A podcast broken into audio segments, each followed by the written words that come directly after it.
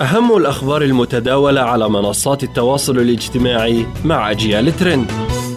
الحادي عشر من شهر مايو سيظل تاريخا مرتبطا بشيرين أبو عقل. الملايين من منشورات النعي والتعازي والتأبين للصحفية الفلسطينية والتي تعتبر أيقونة في العمل الصحفي ذكية وتمتاز بمهنية عالية. اسمها مرتبط بالانتفاضة الثانية وتفاصيل غطتها أحداث تواجدت فيها شيرين. أسماء أعلنت عن استشهادها. استشهدت في جنين خلال التغطية التي كانت تغطيها لأحداث ذلك اليوم هناك. خبر صدم كل من قرأه أو سمعه. كل منا كذب الخبر مرارا وعاد للاسم ثم تأكد من الصور من المصدر.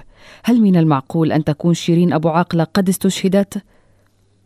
الملايين شهدوا هذه الجريمة بحق شيرين أبو عاقلة.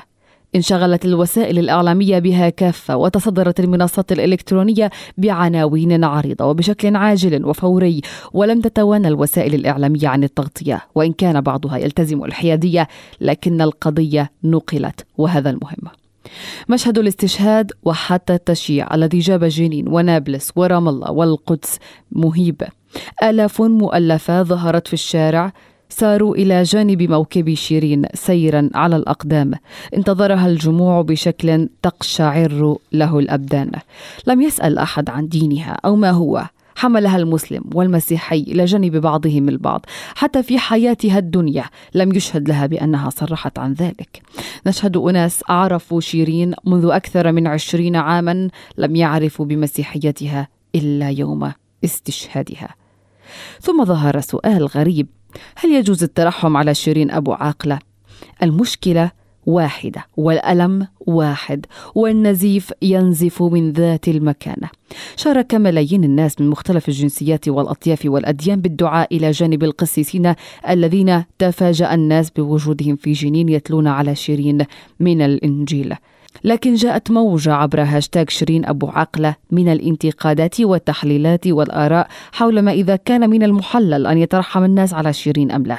فجاءت التغريدات دكتور نصير العمري مثلا يقول إصرار الناس على أن الترحم على شيرين أبو عقلة حرام شرعا يعود للتعليم الديني المتطرف في المدارس حيث أن الفكر التكفيري ما زال جزء أساسي من المنهاج صحفية مسيحية قضت حياتها في تغطية أحداث ومعاناة فلسطين ألا يؤهل ذلك للشهادة والرحمة؟ هل الجنة للفاسدين المتأسلمين؟ وكتب فراس خليفة كانت شيرين من الصحفيين والصحفيات القلائل الذين نذروا حياتهم لقصة إنسانية واحدة.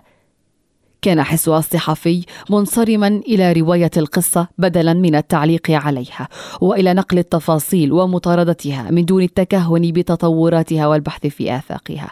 كان همها تقصي السبب ومعاينة السياق وتأصيل الحدث أكثر من التعليق أو التحوير أو التدوير. هذه المعادلة من أصعب ما يمكن أن يحققه أي صحفي يرغب أن يكون همزة وصل بين المشاهد والمستمع والقارئ والحدث والواقعه والخبر.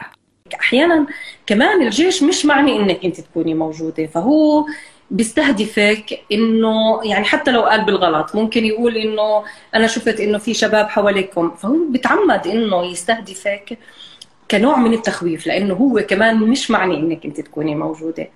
فاللي بقوله دائما إنه الصحفي بده تكون عينه آه، على كل المنطقة يحاول يحدد وين في منطقة أكثر امنا آه، ويوقف. هذا ما قالته الراحلة شيرين أبو عاقلة خلال إحدى المقابلات معها حول عملها الصحفي وتحدياته مؤكدة على استهداف الاحتلال بشكل مباشر للصحفيين في الميدان. وكأنها تروي لنا في هذا المقتطع الصوتي الذي أخذناه من إحدى مقابلاتها وكأنها تروي لنا قصتها الآن. أنها استهدفت وأنها اغتيلت وأن هذا نهج ينتهجه الاحتلال بحق الصحفيين في الميدان.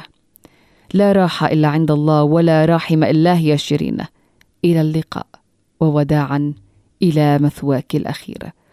thank you